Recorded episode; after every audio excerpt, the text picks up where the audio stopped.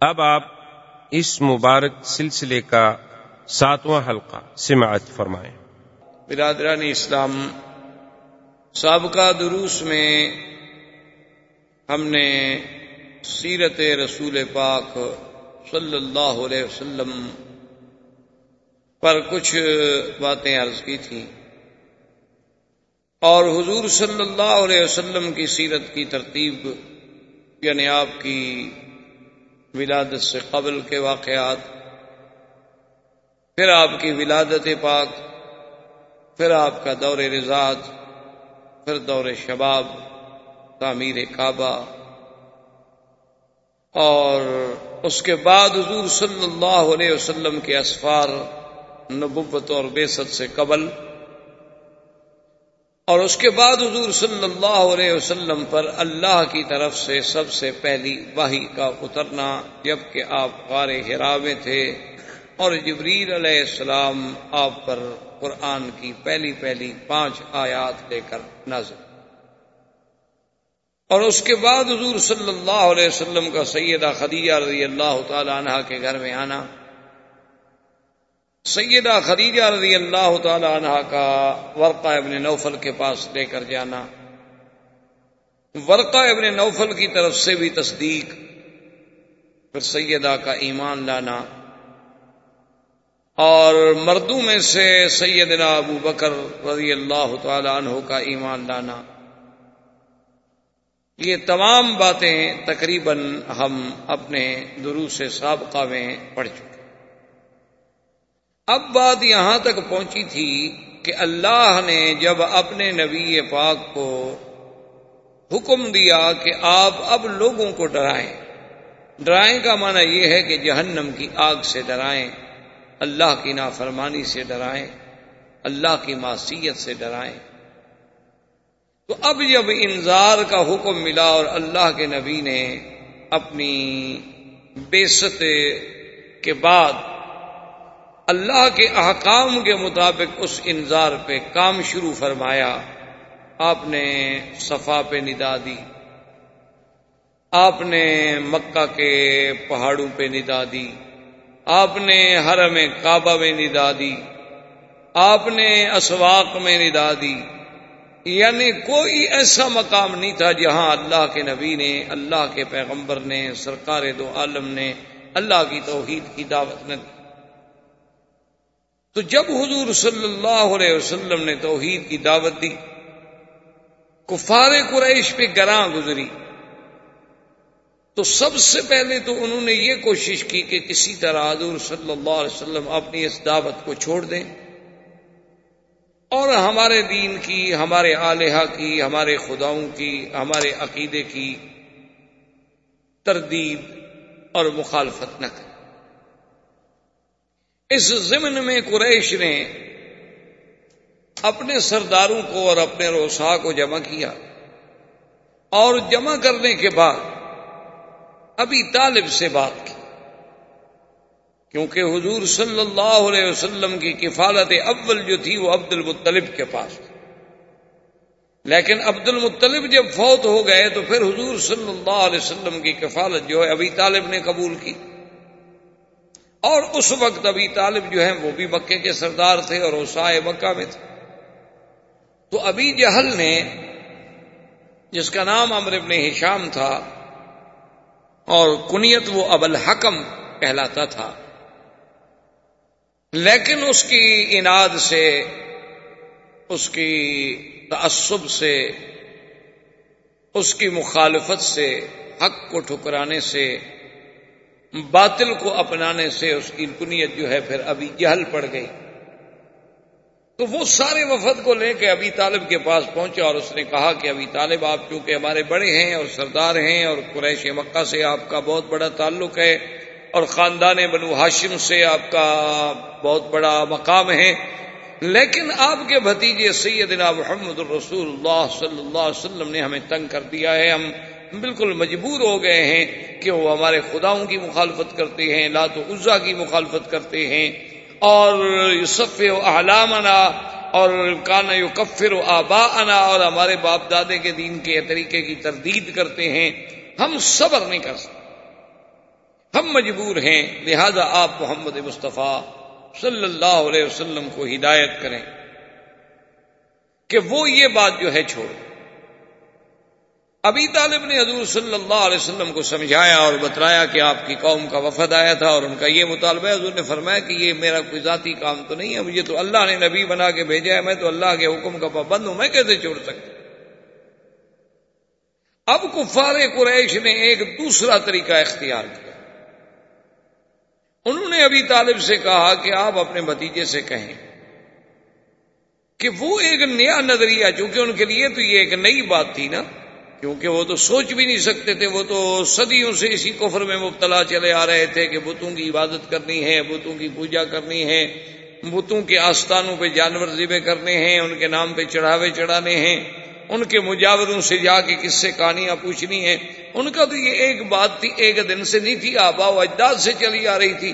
اور جب اللہ کے نبی نے ان سب پر توحید کی ضرب ماری تو وہ دل بلا اٹھے ہو کہنے لگے اجال الہن واحدہ یہ کیسے تو اب انہوں نے ایک نیا رنگ اختیار کیا، انہوں نے کہا کہ اگر اللہ کے نبی اس نئے نظریے کے پیش نظر یہ خیال مبارک میں ہے کہ مجھے مکے کی سرداری مل جائے، میں مکے کا سردار مان لیا جاؤں، اور بغیر کسی اختلاف کے تو ہم آپ کو سردار ماننے کے لیے تیار ہیں اب سے اور اچھا ہمیں کون مل سکتا ہے؟ کہ آپ صادق بھی ہیں، امین بھی ہیں، اور بنو ہاشم کے چاند ہیں، محمد ابن عبداللہ ہیں، ابن عبد المطلب ہیں۔ آپ علی نصب ہیں تو آپ بالکل سردار بنے، ہم سب بیت کرنے کے لیے تیار۔ اور اگر انہوں نے کہا کہ حضور صلی اللہ علیہ وسلم نے اپنی اس شہرت سے فائدہ اٹھانے کے بعد یہ سوچا ہے کہ کسی بڑے گھر میں میری شادی ہو جائے کیونکہ جب آدمی کسی چیز میں شہرت حاصل کر لیتا ہے، تو پھر بڑے بڑے گھر جو ہیں، وہ بھی اس سے شادی کرنا چاہتے ہیں، تو آپ اشارہ کر دیں اور مکے کے جس خاندان، جس گھرانے کی، جس لڑکی پہ حضور صلی اللہ علیہ وسلم ہاتھ رکھے ہم دینے کے لیے تیار نکاح کر لیں۔ اور تیسری بات یہ ہے کہ خدا نہ کرے، اگر حضور صلی اللہ علیہ وسلم کو کوئی تکلیف ہے یعنی آپ پر کوئی جن کا اثر ہو گیا آپ پر کسی نے کوئی سیر کر دیا ہے کہ آپ اپنے عقل سے ماورا باتیں کہتے ہیں، جو باتیں بالکل حقیقت کے خلاف ہیں، جو باتیں بظاہر ہماری سمجھ سے بالا تر ہیں کہ بات ہے کہ لات اسا منات، یہ تین سو ساٹھ خدا سب چھوڑ دیے جائیں اور ایک خدا جو ہم دیکھ بھی نہیں سکتے، ہمیں نظر بھی نہیں آتا، وہ سارے کام ایک خدا سر انجام دیتا ہے، خیر بھی وہی کرے، شر بھی وہی کرے، کیسے ہو سکتا ہے؟ یہ کوئی بات عقل میں آنے والی بات۔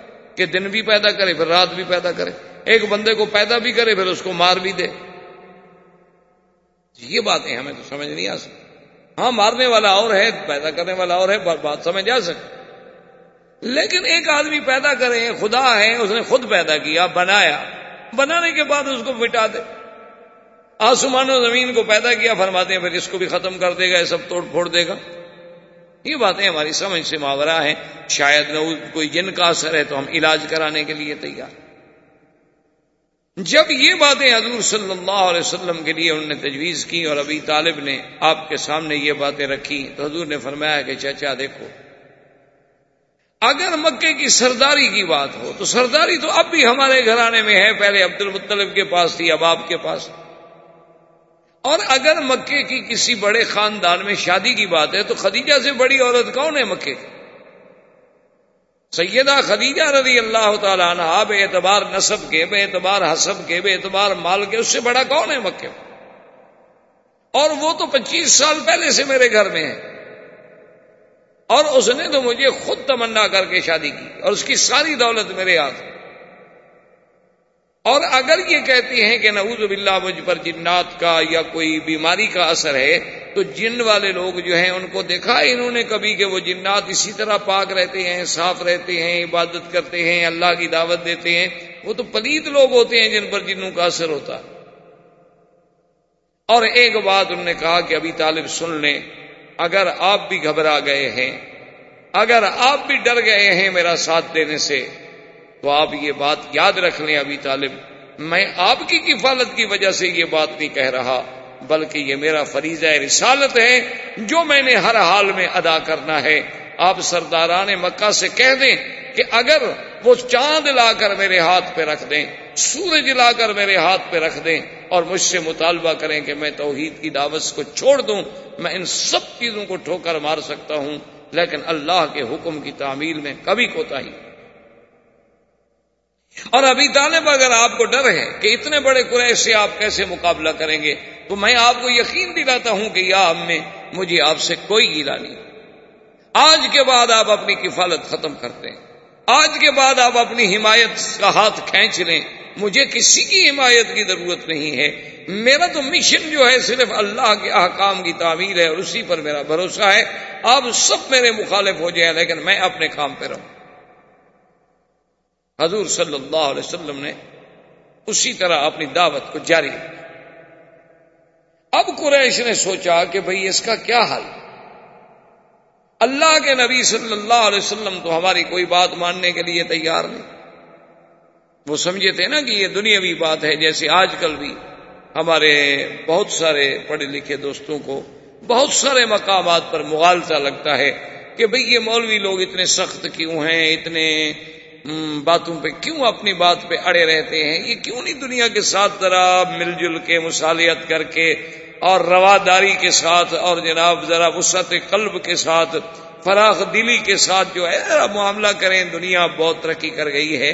تو ان بیچاروں کو بھی دراصل یہی مغالتا ہوتا ہے۔ آدمی رواداری وہاں کرتا ہے جہاں اس کا اپنے بات ہو۔ اپنا کام ہو، آپ نے مجھ سے پیسے لینے ہیں، آپ نے مجھ سے گھر مانگا ہے، آپ نے مجھ سے رہنے کی جگہ مانگی ہے، اس میں تو رواداری ممکن ہے۔ اللہ کے دین کو تبدیلی میں رواداری کا کیا بانا ہے؟ کوئی آدمی کہ اچھا جی کیونکہ بہت سارے لوگ داڑھی مڈاتے ہیں، لہٰذا آپ مولوی رواداری کر کے اس کو چپ کر جائیں۔ چلو، جائز نہیں کر سکتے، چپ کر جائیں۔ یہ رواداری نہیں ہوگی، یہ دین سے انحراف ہوگا، دین سے غداری۔ اس کی چھوٹی سی مثال آپ دیکھ لیں کہ اگر آپ کسی کو چوکیدار رکھیں کہ آپ نے میرے گھر کا پہرا دینا ہے اور میں آپ کو اتنی تنخواہ دوں گا اور آپ نے رات کو دس بجے سے صبح چھ بجے تک ڈیوٹی دینی ہے اور بالکل اپنا الرٹ رہنا ہے، اب اس کے پاس کوئی چور آئے اور کہے کہ یار کم سے کم کچھ تو اخلاق رکھو، کچھ تو رواداری اختیار۔ یار تم اتنے بد خلق ہو کہ ہر وقت ڈنڈا لے کے کھڑے ہو، کوئی بات ہے؟ تم تھوڑا سا تو نرم ہو جاؤ۔ تھوڑی سی رواداری کرو چلو میں تمہارے مالک کی گاڑی نہیں چراتا بڑی چیزیں نہیں چراؤں گا چھوٹی موٹی چیزیں اگر اٹھا لوں تو کیا فرق پڑتا ہے تمہارے مالک کو تو پتہ بھی نہیں چلے میں اگر کار لے جاؤں ٹھیک ہے مالک پوچھے گا ابھی گاڑی کہاں میں اگر ان کے ڈرائنگ روم سے قیمتی قالین اٹھا لوں تو وہ دیکھے گا کہ کہاں ہے چھوٹی موٹی چیزیں جن پر ان کی کبھی نظر ہی نہیں پڑتی اتنا تو تم روادار بنو یار یہ کیا رواداری ہوئی تو اگر ایک چوکیدار یہ رواداری نہیں کر سکتا، تو ایک دین کا سپاہی جو ہے اور دین کا چوکیدار جو ہے، وہ اللہ کے نبی سے غداری کر کے حضور کی شکل کے خلاف کیسے رادی ہو جائے؟ حضور کی سیرت کے خلاف کیسے سلو کر لے؟ مثال کے طور پر جیسے بعض اوقات مثلا ایک پارٹی میں مجھے بھی ایک دفعہ اتفاق ہوا۔ کہ وہاں آج کل جیسے رواج ہے، لوگ کھڑے ہو کے کھانا کھاتے ہیں۔ کیونکہ تہذیب جدید کا تقاضا یہی ہے کہ ہر آدمی جو ہے پلیٹ لے لے اپنی اور کھڑا ہو جائے۔ پہلے تو ہم نے سنا تھا کہ ہندو لوگ الگ کھانا کھاتے ہیں، اب مسلمانوں کو بھی ہم نے دیکھا کہ پلیٹ بھی اپنی اپنی گلاس بھی اپنا، ہاتھ بھی اپنا، چمچ بھی اپنا۔ چلو جی ٹھیک ہے۔ بہرحال ڈرتے ہیں بےچارے کہ بھائی جراثیم نہ ہو جائے بھائی جراثیم انہیں ہونا ہو تو جتنی حفاظت کرو وہ ہو جاتے جو تکلیف آنی ہے نا اللہ کی طرف سے، بڑے صاف ستھرے ملک جتنے ترقی یافتہ ممالک ہیں، ان میں جو بیماریاں ہیں، ان کا آپ تصور بھی نہیں کر سکتے۔ اللہ ان بیماریوں سے ہمیں محفوظ رکھے۔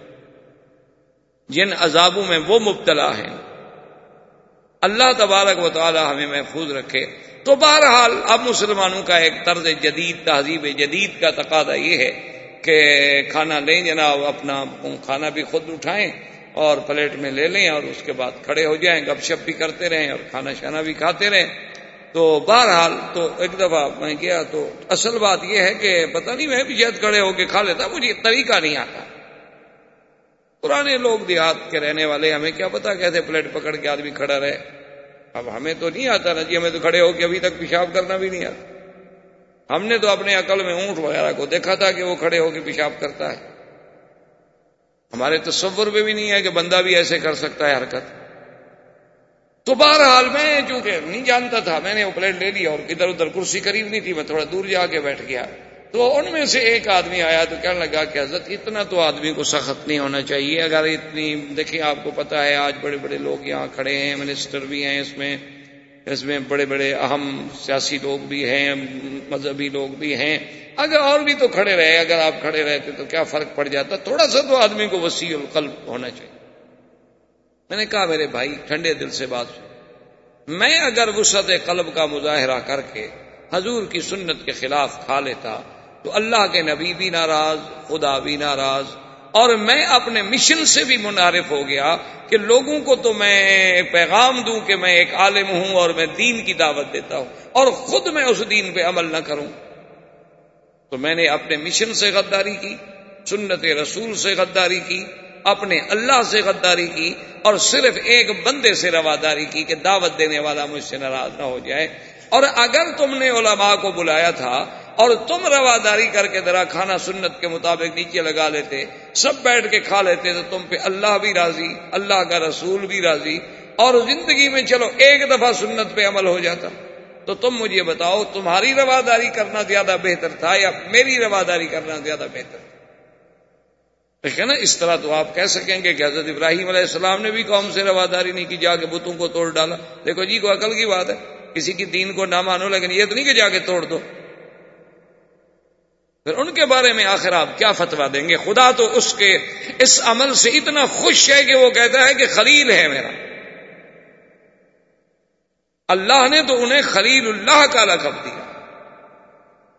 لیکن آپ اس کو کہیں گے کہ جی حقوق انسانیت کے خلاف ہے کہ کسی کے خدا کو جا کے توڑ ڈالو۔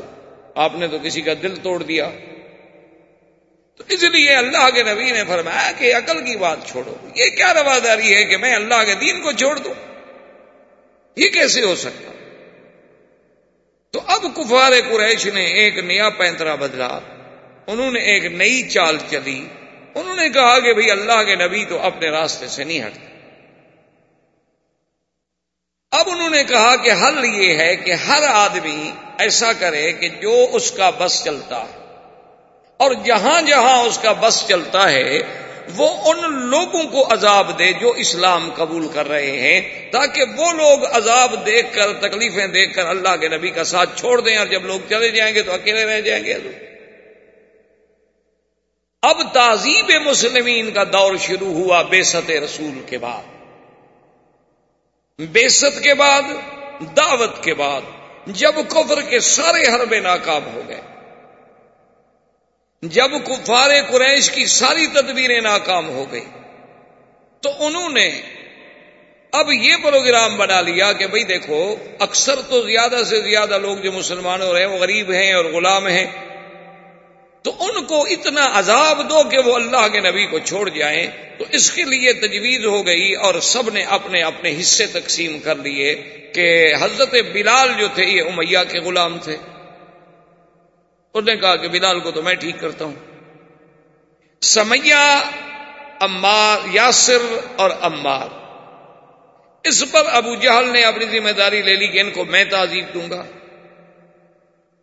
ایک بنی محمل قبیلہ کی باندھی تھی، جاریہ تھی بنی محمل کی، اس کو حضرت عمر نے کہا کہ میں تعزیب دوں گا۔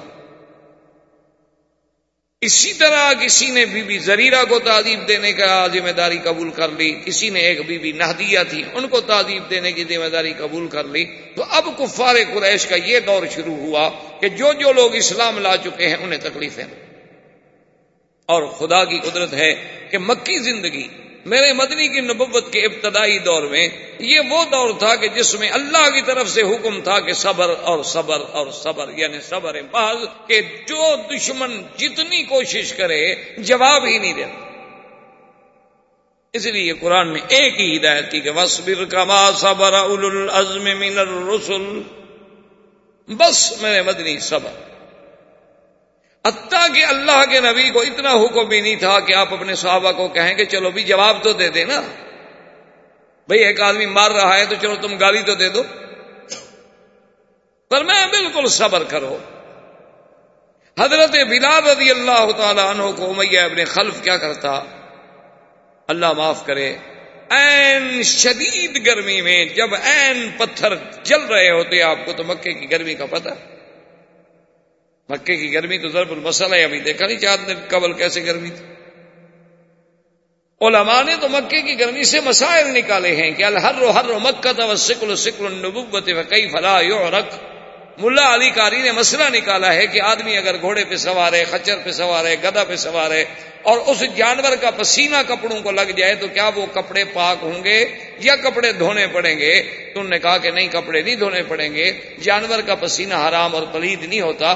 اس لیے کہ حضور صلی اللہ علیہ وسلم کے ہمارن مکے میں حضور نے ہمار پہ گدا پہ سواری فرمائی۔ تو ملا علی کاری فرماتے ہیں، یہ کیسے تصور کیا جا سکتا ہے کہ مکے کی گرمی ہو اور بوجھ نبت کا ہو اور کیسے ہو سکتا ہے کہ پسینہ نہیں آیا ہوگا جانور کو؟ لیکن حضور نے کپڑے نہیں دھوئے۔ تو مکے کی گرمی تو یعنی ایک ضرب المسل ہے۔ تو حضرت بلال رضی اللہ تعالی عنہ کو این یعنی بالکل شدید ترین جب پتھر گرم ہو جاتے تو وہ ظالم آ کر اس پتھر پہ بغیر کرتے کے، بغیر قمیص کے ننگی پیٹ پر لٹا دیتا اور سینے پہ ایک بہت بڑے پتھر کی چٹان رکھ دیتا اور کہتا کہ بلال، اقرار کرو لات عزا کا اور چھوڑ دو دین محمد۔ اور حضرت بلال اسی اپنے جزم میں کہتے احدن احدن، احد۔ اور احد احد کہتے کہتے بے ہوش ہو جاتے۔ اور جب ہوش آتی پھر وہی نارا احدن احدن حتیٰ کہ ایک دفعہ مسلمانوں نے پوچھا حضرت بلال سے بعد میں، انہوں نے کہا کہ بھائی اور بھی تو باتیں ہو سکتی تھی نا؟ لا الہ الا اللہ اللہ اکبر، لیکن احد احد جو تم کہتے تھے اس کی کیا وجہ تھی کہ تم ہر وقت احدن احدن احدن کا نعرہ لگاتے تھے؟ تو حضرت بلال نے فرمایا، اصل بات یہ ہے کہ کافر سب سے زیادہ اسی بات سے چڑتے تھے۔ اور میں جان کے وہی نعرہ لگاتا تھا جو کافروں کو جلانے کا ہو چونکہ دلیل ایمان یہ ہے کہ کافر کو جلاؤ، کفر سے بیزاری کا اعلان کرو۔ کفر سے برات کا اعلان کرو۔ صرف یہ نہیں کہ تم اللہ کی توحید کا اقرار کر لو، اقرار کے ساتھ برات الکفر، برات المشرقین جو ہے وہ ضروری ہے۔ اللہ نے پورے قرآن میں صورت برا نازل کی۔ اور جب تک ہم کفر سے برات نہیں کریں گے، اس وقت تک ہمارا ایمان ایمان نہیں ہو ایک ہے دنیاوی تعلقات، تجارت، لین دین، یہ الگ بات۔ لیکن قلبی طور پر آدمی بالکل مشرقین سے برات کا اظہار کرے تو حضرت بلال رضی اللہ تعالی عنہ کو اتنا مارا جاتا، اتنا ستایا جاتا، ان کے بعض اوقات تو میاں ظالم یہ کرتا کہ کھجور کے بڑے بڑے کانٹے لے کے بدن میں جب ہوتا اور اسی حال میں بلال احد احد احد کرتے کرتے بے ہوش۔ ایک دن امیہ نے بلال کی اما کو مجبور کیا، اس نے کہا کہ دیکھو تم اپنے بیٹے کو سمجھاؤ۔ میں اسی طرح اسے تڑپا تڑپا کے مار ڈالوں گا، ورنہ اس کو کہو گے یہ چھوڑ دے دین محمد۔ صلی اللہ علیہ وسلم تو بلال کی اما آئی، دیکھا کہ بیچارہ تپتی ہوئی ریت پہ اور تپتے ہوئے پتھروں پہ پڑا ہے، بے ہوش ہے۔ ماں ہے، پانی کے قطرے ڈالے، سرانے بیٹھی، بلال ہوش میں آ گئے۔ ماں بھی اسلام لا چکی تھی، لیکن اس کا پتہ نہیں تھا میاں اس نے کہا کہ بلال دیکھو، تمہیں پتا ہے کہ میں بھی مسلمان لیکن ہم ایک ایسی حالت میں ہیں، ہم کفر کا مقابلہ نہیں کر سکتے۔ ہم مجبور ہیں۔ تو تم کیوں نہیں مان لیتے بات؟ تم ایسا کرو کہ بظاہر چلو اوپر کے دل سے کہہ دو کہ تمہاری بات مان لی، میں نے چھوڑ دیا دین محمد۔ اور یہاں سے نکل جائیں گے، ایسا ایسا کہیں چلے جائیں گے، بعد میں جب اللہ موقع دے گا، اپنے اظہار اسلام کر دینا۔ یہ اس طرح ترپتے ترپتے مر جانا جو ہے، کوئی بڑی بات تو نہیں ہوگی۔ تو بلال ہنس دیے اور کہنے لگے کہ اماں، آج تو مجھے یقین ہو گیا ہے کہ مکے کے کافر جو ہیں، وہ بلال سے ہار گئے شکست کھا گئے۔ آج تو مجھے تسلی ہو گئی، اطمینان ہو گیا کہ میں جیت گیا۔ تو ماں نے کہا کہ بلال، تم کیسے جیت گئے؟ اس نے کہا، ماں، اگر کافروں کے پاس طاقت ہوتی تو میری ماں کو لے آتے سفارشی بنا کر۔ ان کی طاقت جواب دے چکی ہے۔ ان کی قوتیں جواب دے چکی ہیں۔ اور جا کے آپ کہہ دیں امیہ سے کہ وہ جتنی ستم کر سکتا ہے، مجھ پہ ستم ڈھالے۔ لیکن میں کبھی آہد کا نعرہ نہیں چھوڑ سکتا۔ اسی عالم میں سیدنا ابی بکر رضی اللہ تعالی عنہ گزرے۔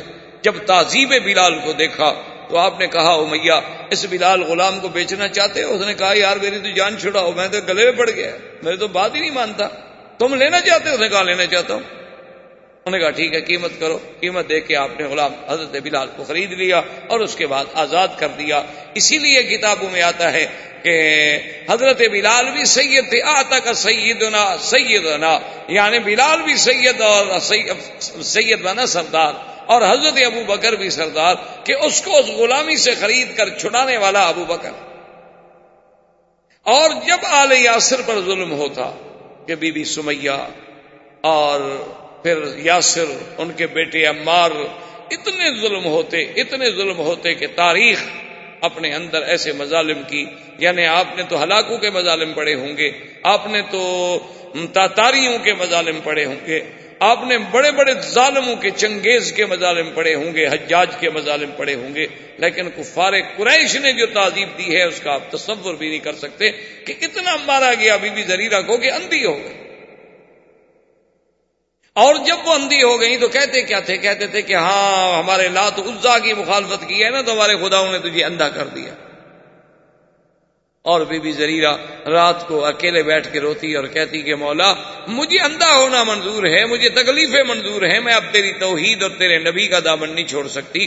لیکن یہ جو تانا دیتے ہیں نا کہ ہمارے خداؤں نے تمہیں اندھا کر دیا ہے، یہ تانا میرے لیے ناقابل برداشت ہے۔ صبح جب اٹھی تو آنکھیں روشن تھی آنکھیں پھر بحال ہو گئی، نور واپس آ گئی۔ اب کافر حیران کے بھی یہ کیسے پھر آنکھوں والی ہو گئی۔ ابو جہل نے جب سمیا پر ایک طرف سمیا ہے سات یاسر ہیں۔ ہمیں تو دین مفت ملا ہے نا میرے بھائی؟ اس لیے ہمیں دین کی قدر نہیں کیا۔ مسلمانوں کے گھر میں پیدا ہوئے، باپ بھی مسلمان تھا، الحمدللہ دادا بھی مسلمان تھا۔ ہم نے کوئی دھیلا بھی نہیں لگایا، نہ جان لگائی، نہ مال لگائی۔ لہٰذا اسلام کی ہمیں کیا قدر ہو؟ ہم نماز بھی پڑھتے ہیں تو خدا رسول پہ احسان کرتے ہیں۔ کہ جی آج میں حرم میں نماز پڑھ کے آیا ہوں۔ اچھا جی بڑی مہربانی۔ اچھا ہے آپ نہ جاتے تو حرم اداس ہو جاتا۔ آج تو میں نے جناب طواف کیا ہاں جی بالکل شکر ہے اللہ کا، آپ طواف نہ کرتے تو خدا کا گھر خالی ہو جاتا۔ اللہ کے فرشتے بھی نہیں ہیں۔ بلکہ پتہ نہیں ہمارے طواف سے ہی کعبہ تنگ آتا ہو تو یہ تو میں سوچ رہا ہوں۔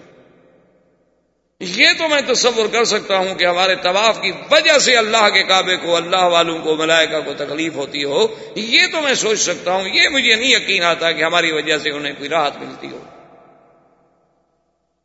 اس لیے کسی نے کہا تھا نا کہ چوں طواف کعبہ کر دم کہ جب میں طواف کرتا ہوں تو کعبہ ندا برآمد، کعبے سے ندا آتی ہے کہ بیرون درجے کر دی کہ درون خانہ آئی، میرے باہر تم کیا کر رہے تھے کہ اب اندر بھی آ گئے ہو؟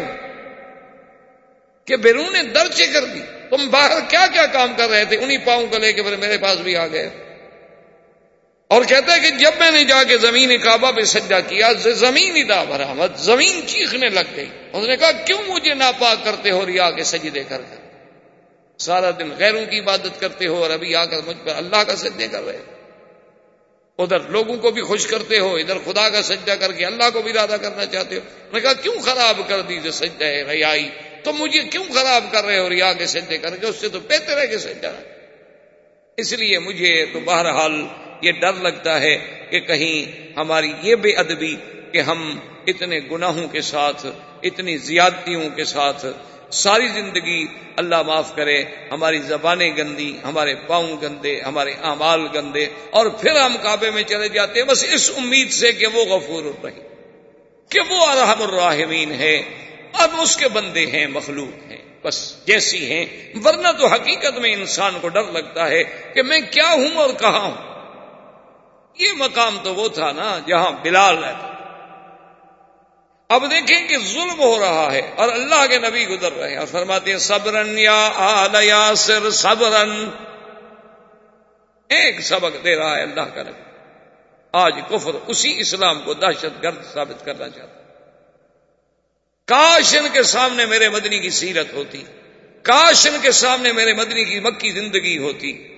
کاش یہ جہاد اور فساد کا فرق سمجھ سکتے۔ یہ دہشت گردی ہے کہ بلال کو تڑپایا جائے، خباب کو تڑپایا جائے، سمیا کو تڑپایا جائے زریرا کو تڑپایا جائے نہدیا کو تڑپایا جائے امار اور یاسر کو تڑپایا جائے، خباب العرت کو تڑپایا جائے، حضور کے صحابہ کو انگاروں پہ لٹا دیا جائے۔ لیکن اللہ کا نبی کیا کہتے ہیں؟ صبر۔ کہ آل یاسر صبر۔ صبر۔ وہ نبی جو صبر کا درس دینے والا ہے، وہ اپنی امت کو کبھی دہشت گردی سکھلا سکتا ہے۔ اصل بات کیا ہے، وہ سب سے بڑے دہشت گرد ہیں جو مسلمانوں کو دہشت گرد کہتے ہیں۔ انہوں نے مسلمانوں کو جب آپ کسی کو بند گلی میں کھڑا کر دیں گے تو کوئی کیا کرے گا؟ آپ مجھے بتائیں آپ کسی آدمی کو جب بند گلی میں کھڑا کر دیں اس کے بعد راستہ کوئی نہیں، یا ٹکر مار کے دیوار سے مر جائے تم تو حالات ایسے پیدا کرتے ہو کہ مسلمان بند گلی میں جا کے مجبور ہوں اور جب مجبور ہو کر وہ کوئی بات کریں کہ دیکھیں نہیں مسلمان ایسے ہیں، مسلمان ایسے ہیں، مسلمان ایسے ہیں۔ یہ عجیب بات ہے نا جی۔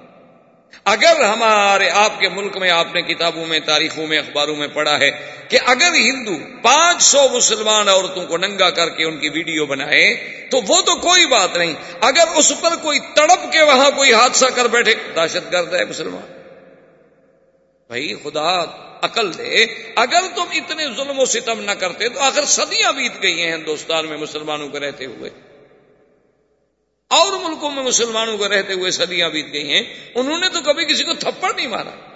بلکہ ہم سے تو مسلمان بیچارے آپ یقین فرمائے اللہ کے حرم میں آگے مسئلے پوچھتے ہیں کہ ہمارا ہمسایا ہندو ہے، اس نے ہم سے زمزم مانگا ہے، اس نے ہم سے مدینے کی کھجور مانگی ہے، ہم لے جائیں کہتے بھی لے جاؤ دو دو، کوئی بات نہیں۔ کیوں نہ دو؟ یعنی مسلمان تو اتنا ہے کہ اس نے اپنے ہندو ہمسائے کو مکے میں بھی یاد رکھا، مدینے میں بھی یاد رکھا، اس کے لیے مکہ مدینے کی مقدس پاک چیز لے کے جانے کے لیے تیار ہے۔ بیچارہ مسئلہ بھی پوچھ رہا ہے کہ کہیں پتہ نہیں شریعت میں منع نہ ہو کہ میں ایسی پاک چیزیں جا کے کسی کافر کے ہاتھ پہ رکھ دوں۔ لیکن اس کے باوجود جب آپ اس کو اس مقام پہ لے جائیں کہ اس کی بیٹیاں، اس کی اولاد، جو کچھ ہو رہا ہے، پھر جب ظلم و ستم سے وہ تڑپے تو کہتے تڑپتا کیوں ہے؟ یہ دہشت کر رہے تو یہ دیکھیں اسلام کا کردار۔ حضور فرماتے ہیں سب رن پتا ہے سمیا پہ کیا کیا ظلم ہوا؟ عورت عورت۔ مرد بھی نہیں۔ ابھی جہل بد بخت نے آخر ایک نیا ڈھنگ سوچا۔ آج تک یہ بات ایمان سے کہیں تاریخ میں اٹھا کر دیکھ لیں۔ یعنی تاریخ انسانیت میں جتنے ظالم گزرے ہیں، کسی ظالم نے یہ نہیں سوچا ہوگا جو ابو جہل نے سوچا۔ اس لیے حضور پاک نے فرمایا کہ فرعونی اشد من فرعون موسا حضور نے فرمایا کہ میرا فرعون فرعون هذه الامه ابھی جہل۔ فرمایا میرا فرعون جو ہے موسا علیہ السلام کے فرعون سے بھی زیادہ سخت ہے۔ تو نے پوچھا، حضور کیسے؟ فرمایا موسا علیہ السلام کا فرعون جو مقابلے پہ تھا، جس نے دعوی خدائی کیا تھا، جو انا ربکم الاعلی کہتا تھا، لیکن جب اس کو پانی کا غوطہ لگا تو کہنے لگا الغرق قال آمنت أنه لا إله إلا الذي آمنت به. إلا الذي آمنت به بنو إسرائيل وأنا من المسلمين فوراً ایمان لے آیا کہ جی میں تو مانتا ہوں۔ ایک پانی کا غوطہ لگا۔ لیکن ابو جہل اتنا اتنا شدید ہے، اتنا ظالم ہے کہ گردن کٹی ہوئی ہے، آخری رگے ہیں، پھر بھی کفر سے باز نہیں آیا اور اسلام کے مخالفت کرنے سے باز نہیں آیا۔ اب دیکھیں کہ اس نے ظلم و ستم کی جو طریقہ ایجاد کیا ہے، آج پوری تاریخ آپ اٹھا کے دیکھ لیں۔ آج کی تاریخ میں آپ بھی سمجھ نہیں سکیں گے کہ ابھی جہل سے پہلے بھی کسی ظالم نے ایسے سوچا ہوگا۔ بعد میں تو لوگوں نے بہت سوچا، کیا کچھ نہیں ہوا کشمیر میں؟ کیا کچھ نہیں ہوا کوسوفو میں؟ کیا کچھ نہیں ہوا سربیا میں؟ کیا کچھ نہیں ہوا شیشان میں مسلمان بیٹیوں کے ساتھ، خواتین کے ساتھ؟ ابو جہل نے دو اونٹ منگوائے اور اونٹوں کو رسے باندھے گئے اور رسے بھی بی سمیا کے پاؤں میں باندھے گئے۔ ایک اس پاؤں میں رسا باندھا گیا، ایک اس پاؤں میں رسا یہ کبھی آپ کا عقل سوچ سکتا ہے تہذیب کا یہ طریقہ؟ اور مخالف سمت میں اونٹوں کو کھڑا کیا گیا۔ اور اس ظالم نے کہا کہ جب میں حکم دوں تو دونوں اونٹوں کو بھگا دیا جائے، تو ایک اونٹ ادھر دوڑے گا، ایک اونٹ ادھر دوڑے گا۔ ابو جہل سامنے کھڑا ہے، جب اونٹوں کو دوڑایا تو خود نیزا مارا بی بی سمیا کی شرم گاہ میں اور بی بی صاحبہ دو حصوں میں چیر دی گئی آپریشن نہیں، چھری سے نہیں کاٹا گیا، تلوار سے نہیں کاٹا گیا، اونٹوں نے طاقت سے چیر جیسے مرغی کو پکڑ کے آپ یوں چیر لیکن اس وقت بھی اس کی زبان پہ تھا لا الہ الا اللہ محمد الرسول اللہ۔ یہ اول شہید فی الاسلام۔ اسلام کی سب سے پہلی شہیدہ ہے جو اسلام کے رستے میں شہید۔ یعنی تہذیب کی کوئی حد ہے۔ حضرت خباب ابن الارت رضی اللہ تعالی عنہ۔ ایک دن بیٹھے تھے، صحابہ نے کہا کہ حضرت خباب، ہمیں اپنے ابتدائی اسلام کی بھی کوئی بات سنا حضرت خباب ابن العرت نے بتایا کیا کیا آپ نے فرافا سو بہو انظہر ہی آپ نے اپنی پشت سے کپڑا اٹھا لیا۔ کہا پوچھ سے کیا پوچھتے ہو؟ میری پشت دیکھ لو۔ میری پشت پہ پوری ابتدا اسلام کی تاریخ لکھی ہوئی ہے۔ صحابہ کہتے ہیں، جب ہم نے آپ کی پشت کو دیکھا تو اس میں ایسے گڑے پڑ چکے تھے۔ ایسے گڑے پڑ چکے تھے اوپر سے لے کر نیچے تک۔ ایسے جیسے گڑے ہوتے ہیں اور پورے اندر تک گڑے پڑے ہوئے اور سیاہ ہوتے حتیٰ کہ حضرت عمر جیسا آدمی، حضرت امیر المومنین عمر جیسے آدمی کہتے ہیں کہ مجھ سے صبر نہ ہو سکا، میں رو پڑا اور واللہ ہی مارا آئی تو خدا کی قسم، ایسی پشت کسی انسان کی میں نے نہیں دیکھی تھی۔ میں نے کہا، خباب یہ کیا ہے؟ اس نے کہا، اسلام کے لیے جب ہم اللہ کا نام لیتے تھے تو ظالم، کفار جو تھے، انہوں نے کیا کیا؟ کہ انہوں نے انگارے انگارے بنائے، انگارے بنا کر، اور انگارے پتہ ہے کیسے بنائے گئے یہ لکڑی کے انگارے نہیں، انہوں نے پتھر لے کے آگ میں رکھے۔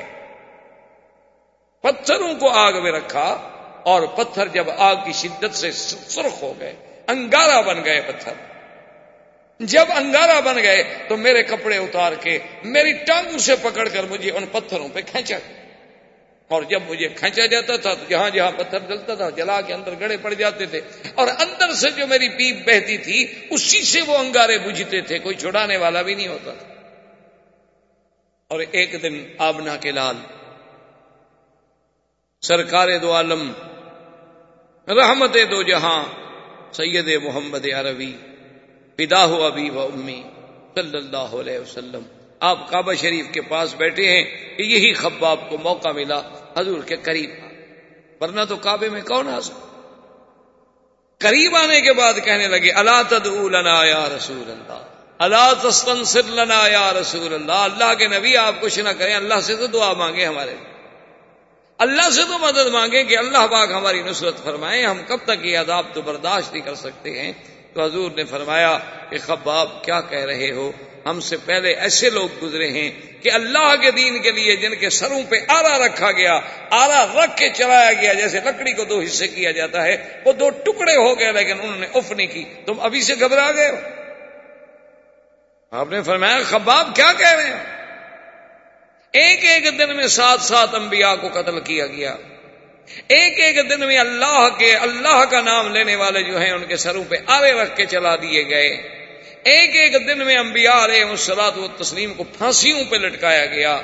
اللہ کے نام لینے والوں کو نعوذ باللہ سم نعوذ باللہ سم نعوذ باللہ، ایسا ہوتا تھا کہ ان کے چمڑے اتارے جاتے۔ آپ ذرا اپنے ہند کی تاریخ اٹھا کے پڑھیں کہ جنگ آزادی سے پہلے، جب انگریزوں نے ظلم و تشدد کا بازار گرم کیا تھا، تو ایک ایک دن میں پانچ پانچ سو دین والوں کو پھانسی دی گئی۔ اور علماء، عام مسلمان بھی نہیں، علماء کے یہ چمڑا جو ہے، جیسے جانور کا چمڑا اتارتے ہیں نا، یوں چمڑا اتارا جاتا تھا۔ اور پھر ان پہ نمک چھڑکا جاتا۔ حضور نے فرمایا، خباب، صبر کریں، ایک وقت آئے۔ ایک وقت آئے گا جب میرا دین پوری دنیا پہ غالب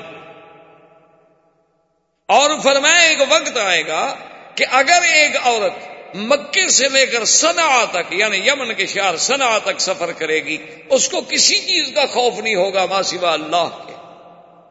یعنی آپ اندازہ کریں سیرت پاک کا اور نبی صلی اللہ علیہ وسلم کی اس پیشین گوئی کا کہ اس عالم میں، یہ تعزیب کا یہ عالم ہے۔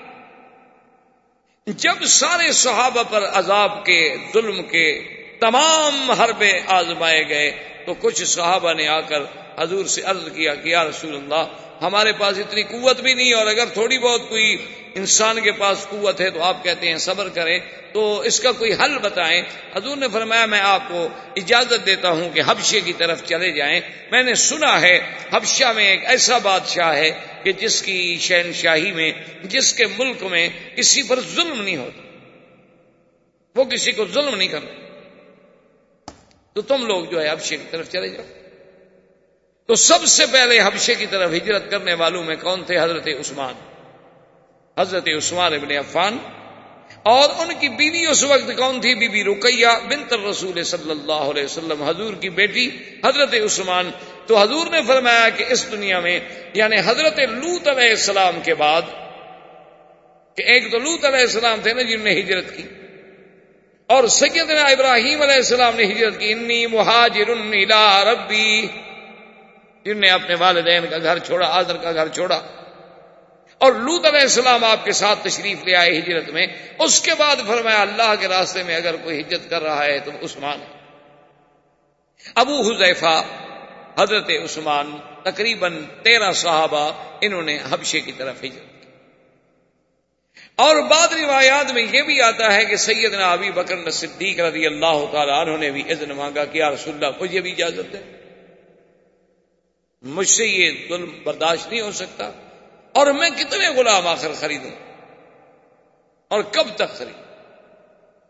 تو آپ نے بھی اجازت دی اور حضرت ابو بکر صدیق رضی اللہ تعالیٰ عنہ بھی حبشے کے لیے روانہ ہو جب مکے سے نکلے تو راستے میں ایک جگہ تھی، وہاں پر احابیش۔ احابیش کہتے ہیں عام لوگ یعنی ایک تو سردار ہے نا، جن کا اعلیٰ نصب ہوتا ہے، ایک عام لوگ ہوتے ہیں۔ وہ وہاں جمع تھے اور ان کا سردار جو ہے وہ تھا ابن دغنا۔ اس نے دیکھا کہ سیدنا ابو بکر صدیق رضی اللہ تعالیٰ عنہ اونٹ ہیں اور سامان باندھے ہوئے جا رہے ہیں، وہ بھاگتا ہوا آیا۔ اس نے کہا، یا با بکر آئی نا الا آئی نا ترید کہاں جا رہے؟ آپ نے فرمایا، کہ نہیں وہ حاجر الحبشہ۔ میں حبشے کی طرف جا رہا ہوں، آپ دیکھ رہے ہیں کہ مکے میں کیا حال۔ اس نے کہا ابو بکر، واللہ ان کا الرحم۔ خدا کی قسم ہے، تم سلا رحمی کرنے۔ خدا کی قسم ہے، تم غلاموں کو آزاد کرنے والے۔ خدا کی قسم ہے، تم بیواؤں کی خدمت کرنے والے ہو۔ یتیموں کے ہاتھ پہ، سر پہ ہاتھ رکھنے والے ہو۔ میں تمہیں نہیں جانتا۔ ابو بکر نے کہا، کیا کہہ رہے ابن دغنا مکے والے ہمارا وجود برداشت نہیں کرتے۔ اس نے کہا کہ دیکھیں، آپ میری جیوار میں ہیں، آپ میری امان میں ہیں۔ میں دیکھتا ہوں مکے والے آپ کو کیسے چھیڑتے ہیں، آپ مہربانی کریں واپس جائیں، مکہ نہ چھوڑیں۔ حضرت صدیق واپس آ گئے۔ واپس جب آئے تو کفار قریش جو ہے بیٹھے تھے مکے میں دار الدوا میں، تو یہ ابن دگنا جو تھا یہ آیا۔ اور آ کے کہنے لگا کہ یارو سا قریش، انا بابا کرن فی جواری کیا ہے کفار قریش کے سرداروں ابو بکر اب میری جیوار میں ہے، میری امان میں ہے، میری پناہ میں ہے۔ خبردار، اگر کسی نے ابو بکر کو ہاتھ لگایا، تو میں اپنے پورے قبیلے کو لے کر تمہاری بوٹی بوٹی کر ڈالوں قریش چپ ہو گئے۔ کہا، کیا کریں؟ یہ تو ایسے ہی آپ ہی لوگ ہیں، تو ہیں ہی ایسے۔ ان کا تو آگا پیچھے ہے کوئی نہیں، تو کل لڑ پڑیں گے۔ تو وہ چپ کر کے چلا گیا اور حضرت ابو بکر کو جب پناہ ملی، تو آپ نے آ کر کابت اللہ کے قریب قرآن شریف پڑھنا شروع کیا۔ تو جب قرآن شریف پڑھنا شروع کیا تو یہ کفار قریش جو تھے یہ یہاں سے دوڑے اور سیدھے اپنے دگنا کے پاس پہنچے انہوں نے کہا دیکھو، تم نے پناہ دی ہے۔ اس کو یہ تھوڑا ہے کہ وہ قرآن کھڑے ہو کے پڑھے اپنا کعبہ شریف کے پاس۔ وہ رہے جب کر کے رہے مکے میں۔ اصل تکلیف تو تب ہوتی ہے نا جب دین کی دعوت دی جائے۔ آدمی اگر دین کی بات نہ کرو تو تکلیف کا سوال ہی پیدا نہیں ہوتا۔ دیکھو نا جی جو آدمی کہیں بھی دین کی بات نہ کریں آپ بالکل آرام سے یعنی بڑے فراخ دل بن کے رہیں کہ جو ماحول ملا، اس میں ڈل گئے، وہ ٹھیک ہے، کبھی مجا لے آپ سے کسی نے جھگڑا کیا؟ ہو بات تب ہوتی ہے جب آدمی دین کی بات اور بلکہ ہمارے ایک عالم تھے، فوت ہو گئے، وہ کہا کرتے تھے، مکی صاحب، جس کی تقریر پہ سارے لوگ راضی ہو جائیں نا، سمجھو کہ وہ مولوی حق نہیں کہتا سب لوگ خوش ہوں نا، تو وہ حق نہیں کہتا، کیونکہ سب لوگ تو اللہ کے نبی پہ راضی نہیں ہو سکے، تو مولوی صاحب پہ کیسے راضی ہو گئے؟ اللہ کے پیغمبر کو بھی کسی نے مانا، کسی نے نہیں مانا، کسی نے پھول برسایا تو کسی نے کانٹے بھی برسائے۔ کسی نے دعائیں نہیں تو کسی نے پتھر بھی تو مارے۔ انہوں نے کہا، یہ کیسے ہو سکتا ہے کہ آدمی حق کی بات کہے اور لوگ سارے کے سارے راضی ہو جائے اور قبول کر لیں اور برداشت کر لیں؟ یہ کبھی نہیں ہو سکتا۔ سمجھو کہ یہ حق نہیں کہتا۔ جیسے ہوتا ہے نا کہ ایک وہ آئے ایک مولوی صاحب کہنے لگے جی میں فلاں مسجد میں جمعہ پڑھاتا ہوں، پندرہ سال ہو گئے ماشاء اللہ اور آج تک ہماری مدرس، مسجد میں کوئی جھگڑا نہیں ہوا۔ انہوں نے کہا، میں بھی خدا کی قسم کھا کے گواہی دیتا ہوں کہ پندرہ سال میں تم نے بھی کبھی حق کا کوئی مسئلہ بھی آنی نہیں۔ تم نے بھی بس لوگوں کو یہی سمجھایا ہوگا، وضو کیا کرو، وضو کی یہ فضیلت ہے، نماز کی یہ فضیلت ہے، روزے کی یہ فضیلت ہے، اور مکہ شریف میں طواف کرو تو اتنا ثواب ہوتا ہے، عمرہ کرو تو اتنا ثواب۔ اس سے کون چڑتا ہے وہ؟ اس سے کون چڑتا بات تو تب ہوگی نا جب آپ اس کو کہیں گے کہ تم باپ دادے کے غلط رسموں کو بدعات کو چھوڑو۔ اب جھگڑا شروع ہو۔ اے کیوں چھوڑوں جی؟ آپ کہیں گے چھوڑو، وہ کہے گا کیوں چھوڑوں؟ میرا تو باپ کل کل خانی کرتا تھا۔ میرا باپ اس شریف پہ جاتا تھا۔ ہمارے گھروں میں باقاعدہ گیارہویں شریف کے دودھ تقسیم ہوتے تھے۔ یہ کب کا وہاں بھی آ گیا مکے سے؟ اب بات شروع ہوگی۔ جب تک آپ حق بات کی دعوت نہ کہیں، بالکل حلوے کھانے پر بھی کبھی جھگڑا ہوا ہے بلا کوئی تھوڑا کھا لے گا، کوئی زیادہ کھا لے گا۔ جھگڑا تو تب ہوگا جب اللہ کی توحید کی بات کریں۔ ساری زندگی ابو بکر مکے میں رہتا تھا، کسی نے جھگڑا کیا۔ چالیس سال میرے مدنی نے مکے میں زندگی گزاری، کسی نے جھگڑا کیا۔ جھگڑا تو اسی وقت ہوا نا جب کہا لا الہ الا اللہ۔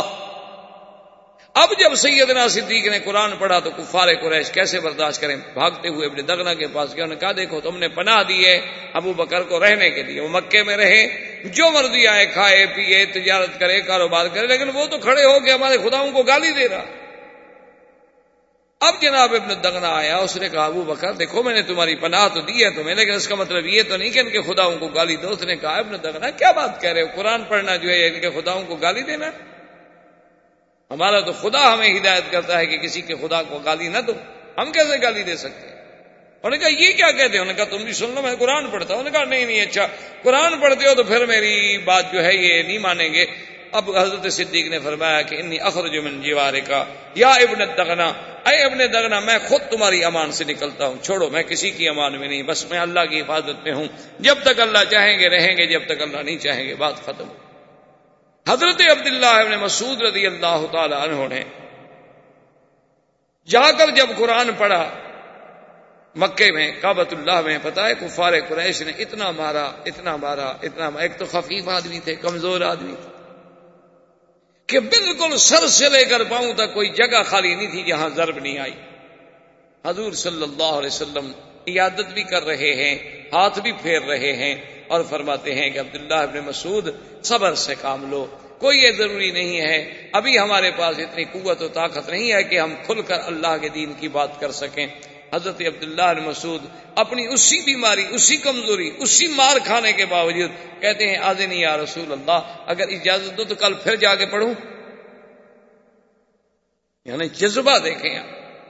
اتنی مار پڑ رہی ہے اسلام۔ کی اور اسی اسنا میں ایک دن حضرت عمر کفر کا زمانہ ہے، ابھی تو کافر ہیں۔ اور بڑے جبار تھے۔ بڑا اللہ نے قوت، طاقت، جسمانی بدن، آواز بڑے اپنے وقت کے جبروت لوگوں میں سے، جبار لوگوں میں سے گزرے ہیں۔ آپ جا رہے تھے کہ دیکھا کہ اندھیرے میں ایک عورت کھڑی ہے، سواری کھڑی ہے، عورت کھڑی ہے کسی کے انتظار میں۔ قریب گئے کچھ امن تھی کون تو؟ کالت ام عبد اللہ نا۔ اس وقت آدھی رات کو اس نے کہا، عمر، کیا بات ہے؟ جب تم مکے میں ظلم و ستم کے اتنے پہاڑ توڑ رہے ہو، تو اب ہم لوگوں کو نکلنے تو دو نا، کم از کم۔ تمہارا زمین تمہیں اتنا بھی اجازت نہیں دیتا کہ چلو ہم خدا کا نام لیتے ہیں۔ تم اپنے معبودان باطنا کا نام لیتے ہو۔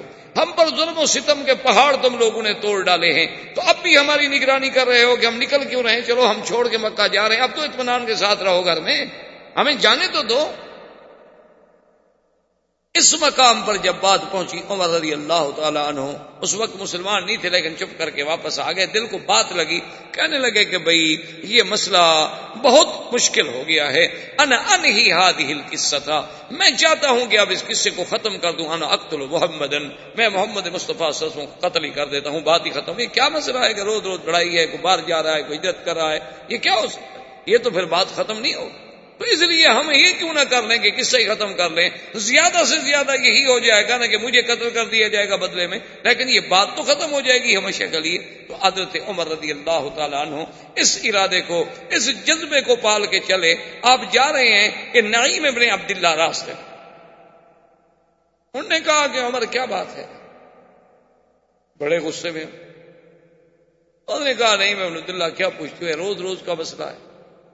میں نے تو آج فیصلہ کر لیا ہے کہ یا اس سرزمین مکہ میں میں رہوں گا یا پھر محمد عربی رہے۔ کل اس نے کہا اچھا تم اگر محمد عربی صلی اللہ علیہ وسلم کو نعوذ باللہ قتل کر دو تو کیا خیال ہے تمہارا کہ بنو ہاشم اور بنو عبد المطلب یہ سب خاموش ہو جائیں گے؟ تم سے کوئی بدلہ نہیں لیں گے۔ اس نے کہا کہ زیادہ سے زیادہ بدلہ کیا لیں گے؟ مجھے قتل کر دیں گے بس۔ لیکن یہ مسئلہ تو ختم ہو جائے گا نا کہ رات دن جو ایک مسئلہ بن گیا ہے کہ باپ بیٹے سے جدا ہو رہا ہے، بیٹا باپ سے جدا ہو رہا ہے، بیوی خاون سے جدا ہو رہی ہے خاون بیوی سے جدا ہو رہا ہے۔ لوگ مار کھا رہے ہیں، لوگ تڑپائے جا رہے ہیں، لیکن پھر بھی نہیں چھوڑتے اور لوگ اب مکہ چھوڑ کے جا رہے ہیں۔ اس لیے بہتر نہیں کہ اس کسی کو ختم کر دیا جائے۔ تو نہیں میں عبداللہ تو مسلمان ہو چکے تھے، لیکن عمر کو پتہ نہیں تھا۔ وہ فرماتے ہیں کہ جب مجھے یقین ہو گیا کہ عمر کی نیت بڑی خراب ہے اور یہ اپنے عزم پہ اب اتنا پکا ہو چکا ہے کہ اب اس کو کوئی چیز، کوئی مشورہ، کوئی بات قائل نہیں کر سکتی، تو انہوں نے کہا کہ میں نے سوچا کہ چلو اس کو اللہ کے نبی سے پھیر کے کسی اور راستے پہ ڈال دوں۔ میں نے کہا، عمر، کیا باتیں کرتے ہو؟ بڑے جبار بنے پھرتے ہو۔ تم اللہ کے نبی کو قتل کرنا چاہتے ہو؟ تیرے گھر میں تو تیری بہن فاطمہ خود مسلمان ہو چکی ہیں تو خام خواہ کے لیے تم اللہ کے نبی پر مقابلہ۔ فاطمہ سب بات اچھا میری بہن، اس نے کہا ہاں تمہاری بہن مسلمان ہو چکی ہے۔ اس کا نام فاطمہ بنت الخطاب تھا۔ تو زندگی باقی، بات باقی، واللہ تعالی عالم۔ برادرانی اسلام، محترم بھائیوں عزیز نوجوانوں سیرت نبی پاک صلی اللہ علیہ وسلم کے ضمن میں، دروس سابقہ میں آپ نے کچھ باتیں سنی ہیں اور اس سلسلہ بار رسیرت کے دروس میں سے ہم درس کے اس مقام پہ پہنچے تھے یا سیرت طیبہ کے اس حصے میں پہنچے تھے کہ جب ابی طالب نے روسائے کفار قریش کے کہنے پر حضور صلی اللہ علیہ وسلم کو عرض کیا کہ محمد عربی صلی اللہ علیہ وسلم، آپ کی قوم ہے، آپ کی قرابت دار ہیں۔ وہ چاہتے ہیں کہ آپ کچھ اپنے معاملے میں نرمی فرمائیں، تو حضور نے صاف انکار کیا۔ آپ نے فرمایا کہ ایام میں، یہ ایسا معاملہ نہیں ہے کہ جو میری ذات تک تعلق رکھتا ہو اور اس میں میں کچھ آگے پیچھے کر سکتا ہوں، میں تو اللہ کا بھیجا ہوا پیغمبر ہوں، اللہ کا بھیجا ہوا نبی ہوں، اللہ کا رسول ہوں اور اللہ کے حکم پہ پابند ہوں۔ جو مجھے حکم ملتی ہے میں اس کی تعمیل کرتا ہوں۔ تو مجھ سے اس قسم کے مطالبے کرنے کی تو کوئی بات ہی نہیں۔ اب جب کفار ہر قسم کے یعنی اپنے سورس استعمال کرنے کے بعد دھوس طاقت دولت، لالچ جب سب میں ناکام ہو گئے، تو انہوں نے تعزیب المسلمین یعنی مسلمانوں کو عذاب دینے کا پروگرام بنا۔ انہوں نے کہا کہ اب اور کوئی حل نہیں، اب ایک حل ہے کہ ہم مسلمانوں پر اتنے ستم توڑیں کہ یہ لوگ جو ہیں خود بخود حضور صلی اللہ علیہ وسلم سے ہٹ کٹ جائیں اور ہٹ جائیں اور ڈر جائیں۔ جب یہ لوگ سب ہٹ جائیں گے، حضور کے ساتھ کوئی نہیں بچے گا، تو اس کے بعد صاف بات ہے کہ معاملہ جو ہے خود بخود ختم ہو جائے۔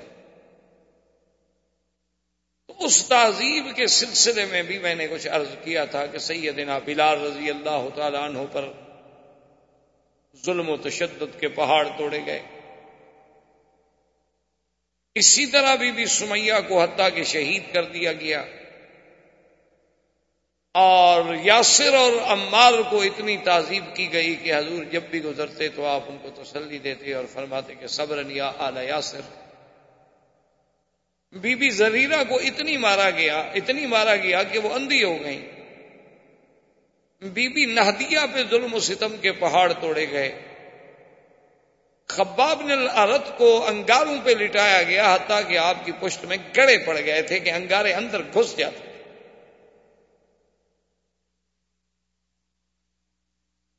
ان حالات میں حضور صلی اللہ علیہ وسلم نے صحابہ کو اجازت دی اور فرمایا کہ تم حبشہ کی طرف ہجرت کر جاؤ۔ کہ میں نے سنا ہے کہ حبشہ کا جو بادشاہ ہے وہ بڑا عادل ہے، منصف ہے، اس کے دور میں کسی پہ ظلم نہیں ہوتا۔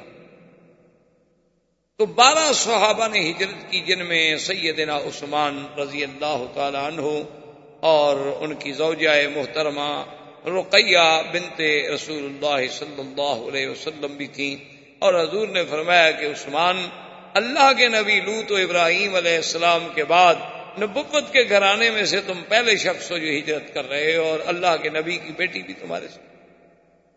حضرت حذیفہ، یہ سب ہجرت۔ ام عبداللہ جو تھیں، بات یہاں تک پہنچی تھی۔ کہ ام عبداللہ جو تھیں وہ بھی ہجرت کے لیے نکلیں تو راستے میں حضرت عمر سے ٹکارا ہو گیا۔ حضرت عمر رضی اللہ تعالی نے دیکھ دیا کہ ام عبداللہ جو ہیں وہ سامان باندھے ہوئے اور تیار ہوئے کھڑی ہیں۔ تو حضرت عمر کو جب دیکھا تو گھبرا گئی۔ صاف بات ہے کہ حضرت عمر کا کفر کا زمانہ تھا اور بہت بڑے جبار تھے اور یہ بھی ان لوگوں میں تھے جو مسلمانوں کو عذاب دیا کرتے تھے۔ تو ام عبداللہ بیچاری بہت گھبرائی۔ حضرت عمر جب قریب آئے تو انہوں نے کہا کہ ام عبداللہ الا این تم الا بازا تری دین کیا چاہتی ہو؟ کہاں الا این کدھر جا رہی ہو؟ تو اس نے کہا، اس کو بھی اب پھر بی بی ام عبداللہ جو تھی، وہ بھی پھر غصے میں آ گئی انہوں نے کہا، عمر، اگر آپ لوگ ہمیں مکے میں نہیں جینے دیتے، تو ہمیں مکہ چھوڑ کے جانے تو دو کم سے۔ آخر یہ کون سی انسانیت ہے کہ آپ لوگوں کو ہمارا دین قبول نہیں؟ آپ لوگوں کو ہمارا طریقہ پسند نہیں۔ ٹھیک ہے، ہم مکہ چھوڑ کے جا رہے ہیں تو پھر ہمیں کیوں روکتے ہو؟ تو یہ کون سا طریقہ ہے انسانی طریقہ؟ کہ اب ہمیں اس پہ بھی مجبور کرتے ہو کہ ہم بار کھین کھانے کے لیے ضرور مکے میں رہیں۔ بھئی، اگر ہم مکہ چھوڑ رہے تو آپ کو کیا تکلیف؟ اچھا اگر ہم برے ہیں تو آپ کے ملک سے چلے گئے۔ اگر آپ ہماری دعوت سے پریشان ہیں تو ہماری دعوت خود بخود ختم ہو گئی، ہم نے آپ کا ملک، آپ کا شہر، آپ کا علاقہ چھوڑ دیا۔ تو حضرت عمر کو بھی کچھ بات سمجھ آ گئی تم نے کہا کہ ہاں اچھا ٹھیک ہے، تم نے جانا ہے تو جاؤ۔ میں تمہارا راستہ نہیں رہوں اب اس کے بعد حضرت عمر رضی اللہ تعالی عنہ، یہ ان کے زمانے کفر کی بات ہے جو میں عرض کر رہا ہوں۔ ایک دن اپنے گھر میں آگے بیٹھے۔ اور بڑے متفکر ہو کے بیٹھے اور نے کہا کہ بھائی، اب یہ روز روز کا جھگڑا جو ہے وہ قابل برداشت نہیں رہا کہ کبھی ہم عذاب دیں، کبھی لوگوں کو ماریں، کبھی لوگوں کو ستائیں، کبھی ہم انہیں انگاروں پہ لٹائیں، کبھی ہم انہیں گرم تپتی ہوئی ریت پہ سلائیں۔ آخر یہ کیا بات ہوئی؟ تو ہمارا جھگڑا تو پھر محمد رسول اللہ صلی اللہ علیہ وسلم سے ہے، تو کیوں نہ آپ سے فیصلہ کر لیا جائے اور آپ کو ہی نعوذ باللہ قتل کر دیا جائے تاکہ بات ختم ہو جائے۔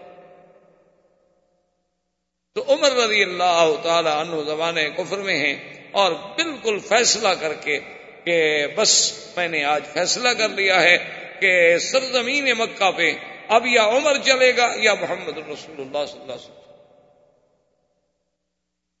انہوں نے بڑی تیاری کی تلوار اس زمانے میں جو اسباب تھے، جنگ کے تیر، تفنگ زرا ڈھال، تلوار، سب سامان لے کے غصے میں بھرے ہوئے اور کہنے لگے کہ چلو زیادہ سے زیادہ اگر بنو ہاشم نے مقابلہ بھی کیا تو مجھے قتل کر دیں۔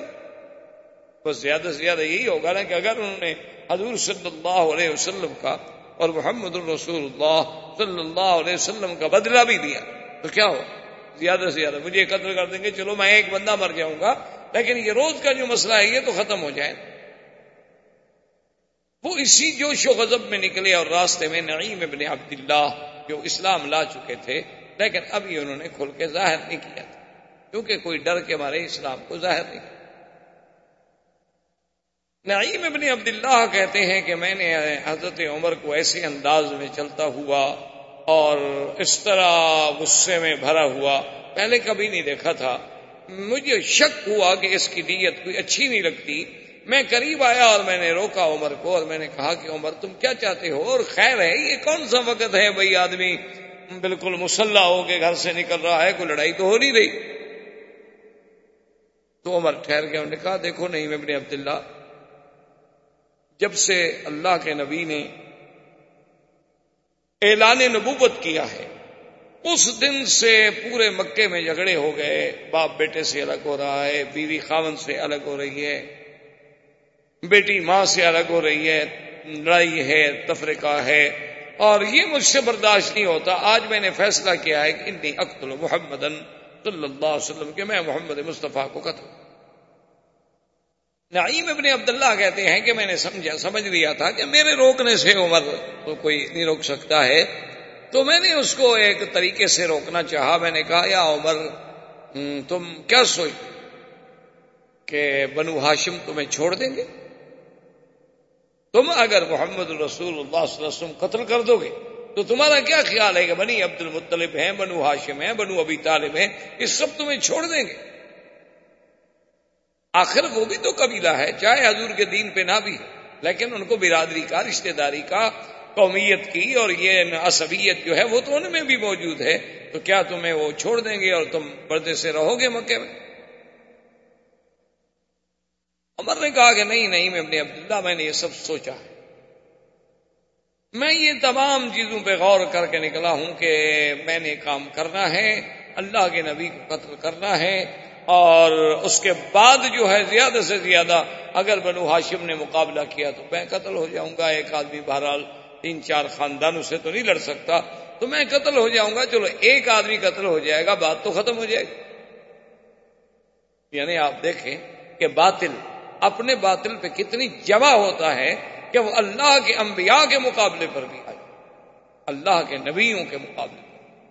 کیونکہ خدا کی قدرت ہے کہ جو آدمی بھی جس غلط راستے میں بھی ہے بلنا سے فیما یا شکون مذاہب ہر آدمی اپنے طریقے کو سچا سمجھتا ہے اور دوسرے کو نعوذ باللہ گمراہ یعنی آپ دیکھیں کہ فرعون نے جب کہا کہ انا رب کو اتنا بڑا دعویٰ کہ میں خدا ہوں۔ دیکھیں، اب یعنی یہ بات عقل سے بھی ایک عقل والا آدمی بھی سمجھ سکتا ہے کہ کیا کوئی ایک بندہ جو ہے وہ خدا بن سکتا ہے۔ جو کھانے کا محتاج، پینے کا محتاج، سونے کا محتاج، جو اپنی حفاظت کے لیے پہرے کا محتاج، جو اپنے ضروریات زندگی اور حاجات کے لیے پیشاب کرنے کا محتاج، ہوا نکلنے کا محتاج، یہ بندہ کیسے خدا ہو سکتا ہے؟ یعنی ایک چھوٹے سے بچے سے بھی پوچھو کہ کیا یہ بندہ جو کھاتا ہے، پیتا ہے، خدا ہو سکتا ہے وہ کیا پاگل ہے؟ یہ کیسے خدا۔ اتنا جھوٹا شخص یعنی جس کے جھوٹے دعوے میں کوئی شبہ نہیں ہو سکتا۔ لیکن جب موسا علیہ السلام نے آ کر اسے سچے دین کی دعوت دی تو پتا ہے اپنی قوم کو کیا کہتا ہے۔ انی اخاف ان يبدل دینکم او ان يظهر فی الارض الفساد کہتا ہے کہ مجھے ڈر ہے کہ موسیٰ علیہ السلام تمہارے دین کو بدل نہ دے۔ مجھے ڈر ہے کہ موسیٰ علیہ السلام جو ہے یہاں دنیا میں فساد نہ پھیلائے۔ یعنی اللہ کا نبی جو ہے سچا دین کے لانے والا، وہ تمہارے دین کو بدل دے گا، تمہارا دین تو بالکل ٹھیک ہے۔ اور موسیٰ علیہ السلام فساد پھیلائے گا، جو دائیں امن ہے، وہ فسادی۔ یہ ہمیشہ قاعدہ ہے کہ جتنا بھی آدمی کسی کو ہدایت کرے، آج بھی آپ دیکھ لیں کہ جتنی حق کی جماعتیں ہیں جتنے صحیح دین پہنچانے والے لوگ ہیں، وہ لوگوں کے نزدیک غلط ہیں۔ اور جتنے باطل ہیں، جتنے گمراہ فرقے ہیں، جتنے غلط کار فرقے ہیں، لوگ کہتے ہیں جی یہ ٹھیک ہے۔ اسی لیے حضور صلی اللہ علیہ وسلم کی ایک حدیث ہے کہ بدل اسلام غریبن و سعود غریبن کما بدا فتوبا للغربا تو غریب سے مراد یہ نہیں ہوتا جس کے پاس پیسے نہ ہوں۔ یہ تو ہمارے یہاں اردو میں ترجمہ ہوتا ہے نا کہ یہ امیر ہے اور یہ غریب ہے۔ ہمارے یہاں غریب امیر کے مقابلے پہ استعمال ہوتا ہے۔ یہاں غریب عربی میں کہتے ہیں اجنبی، ایک اوپرا آدمی جسے کوئی نہ پائے تو حضور نے فرمایا جب اسلام آیا تھا، اس وقت بھی اجنبی لگتا تھا، ایک نئی چیز لگتا تھا کہ دیکھو جی یہ کیا ہے؟ خدا ایک ہے، اللہ کا نبی ایک ہے، کعبہ ایک ہے، ہم لات کو، عزا کو، منات کو، حبل کو، ان سب کو چھوڑ دیں۔ یہ ہمارے جتنے گرو ہیں، پنڈت ہیں، ہمارے بڑے بڑے کاہن ہیں، راہب ہیں، ان سب کو ہم چھوڑ دیں۔ اور صرف ایک نبی کی بات مانی، یہ کیا عجیب بات ہے بھائی؟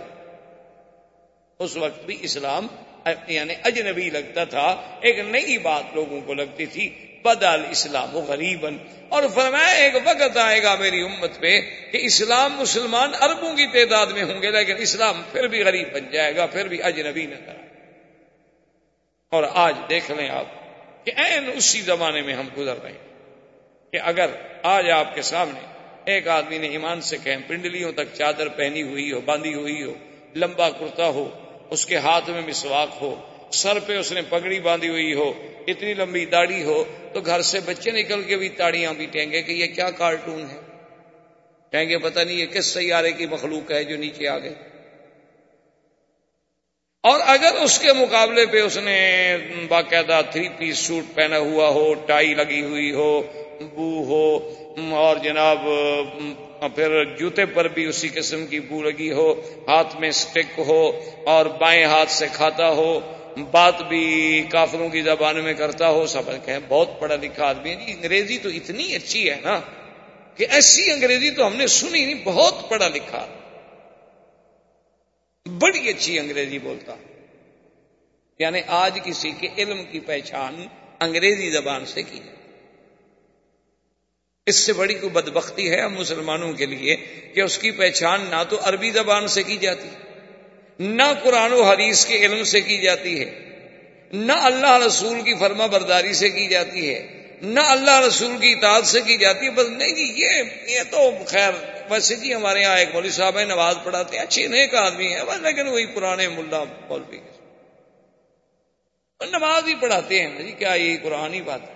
جی کبھی رمضان شریف میں تراوی بھی پڑھاتے، حافظ بھی ہیں، بس ہیں، بس ایسے بےچارے ملا آدمی، مولوی۔ یعنی وہ بالکل گھٹیا آدمی ہے ان کے چپراسی اور چوکیدار سے بھی گرا ہو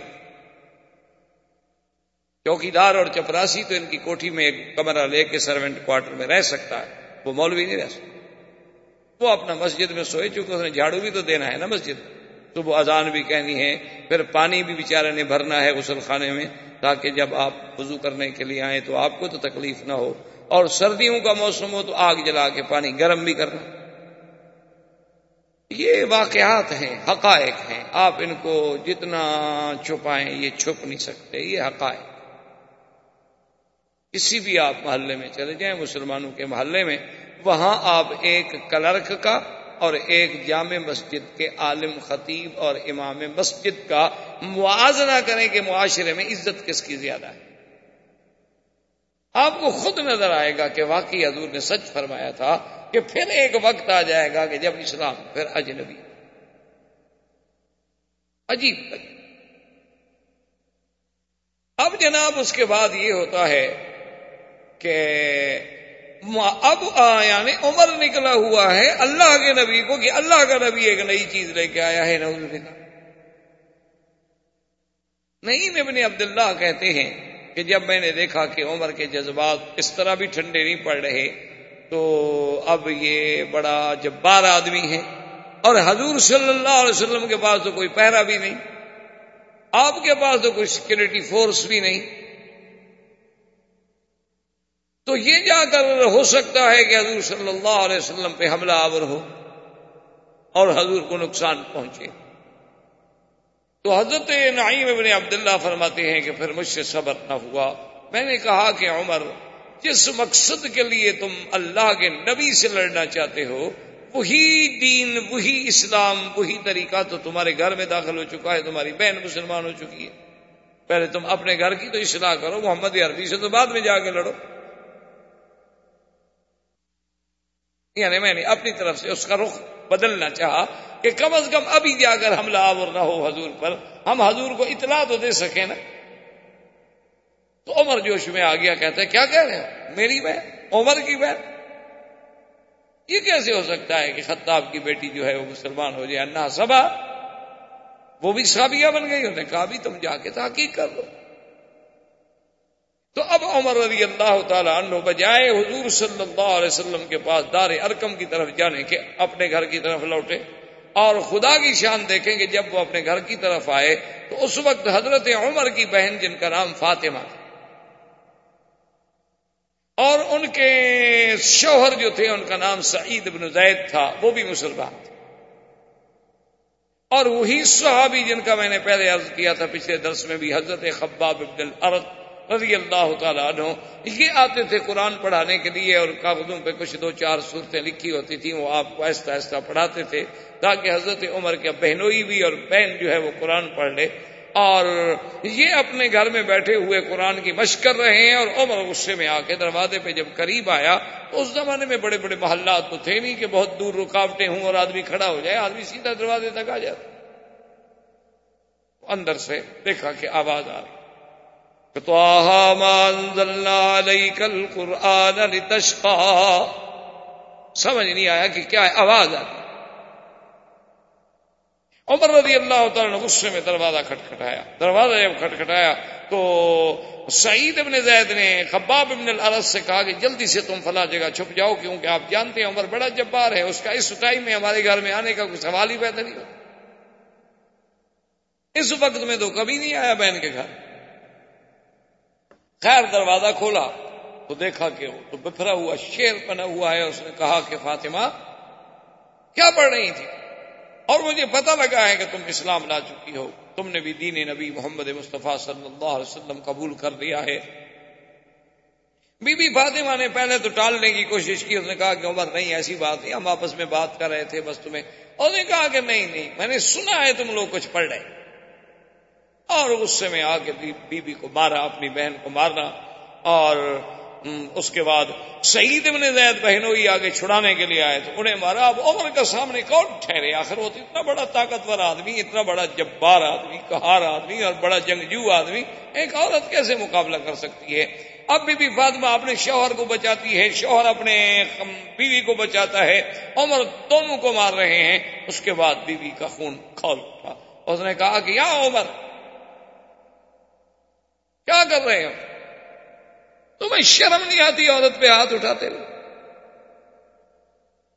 کیا تم کر رہے ہو؟ یہی تمہارا مذہب ہے۔ ایک میں تمہاری بہن میں صحیح ایک عورت تو ہوں۔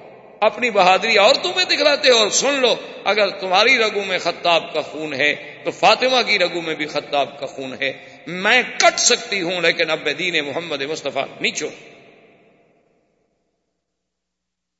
تم جو چاہ سکتے ہو کرو۔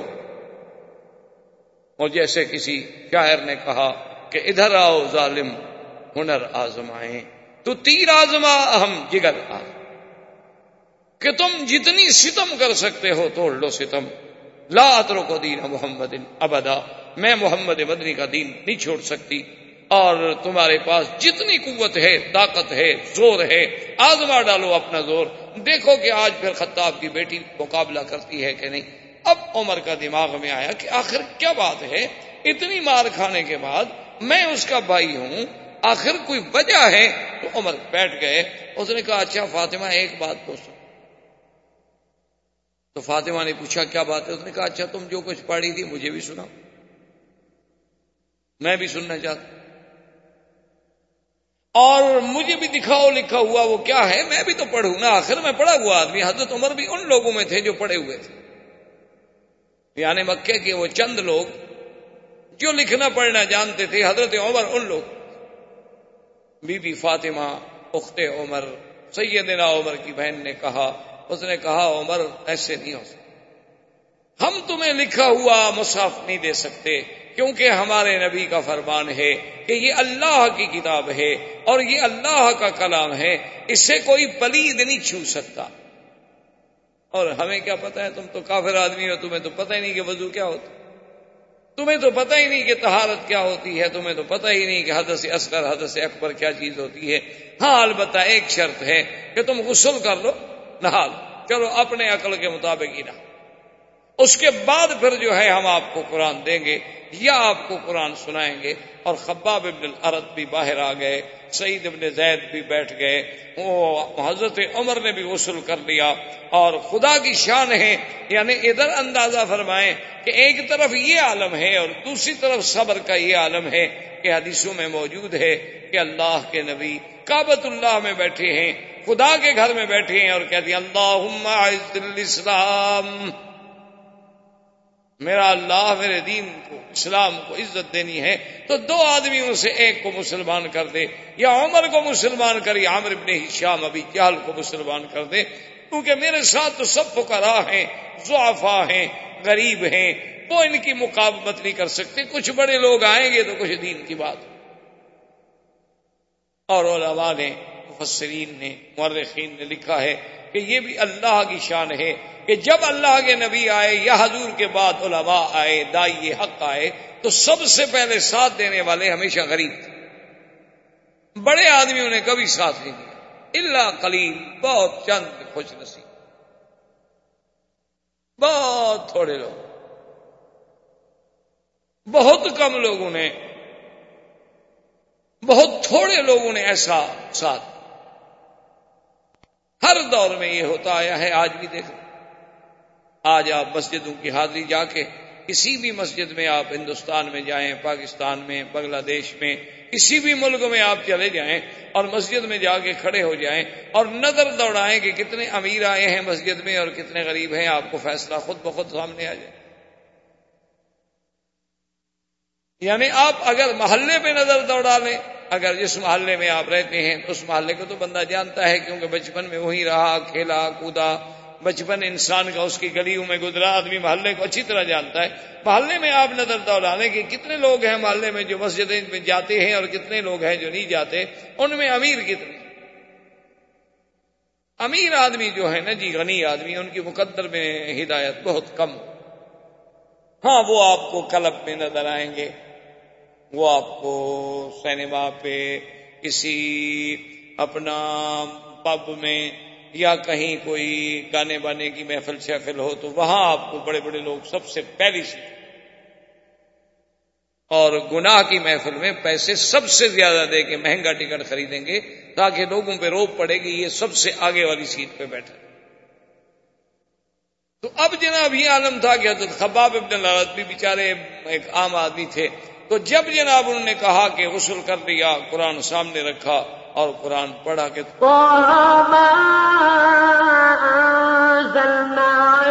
القرآن لمن يخشى تنزيلا ممن خلق الأرض والسماوات العلا الرحمن على العرش استوى. له ما في السماوات وما في الأرض وما بينهما وما تحت الثرى. وإن تجهر بالقول فإنه يعلم السر وأخفى. الله لا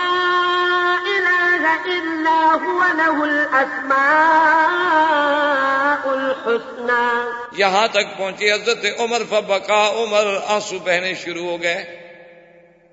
اللہ کا قرآن۔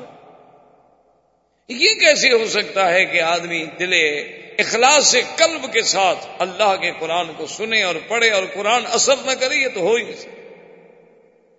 ناممکن۔ قرآن دور کی بات ہے۔ ایک دیہات میں ایک غریب آدمی نے جلسہ رکھا۔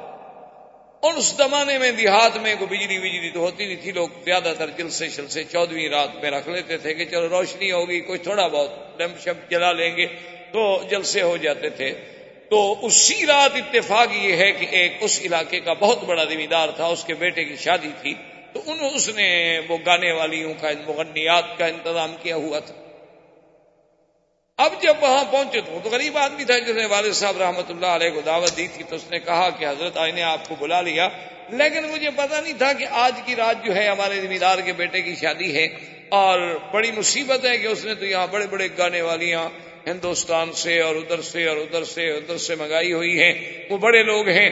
اور ساری دنیا سیدھی بات ہے کہ وہ برائی کی طرف جائے گی تقریر سننے کے لیے، کون آئے احباب کرام، اس کے بعد اب آپ اس مبارک سلسلے کی سی ڈی نمبر آٹھ سماعت فرمائیں۔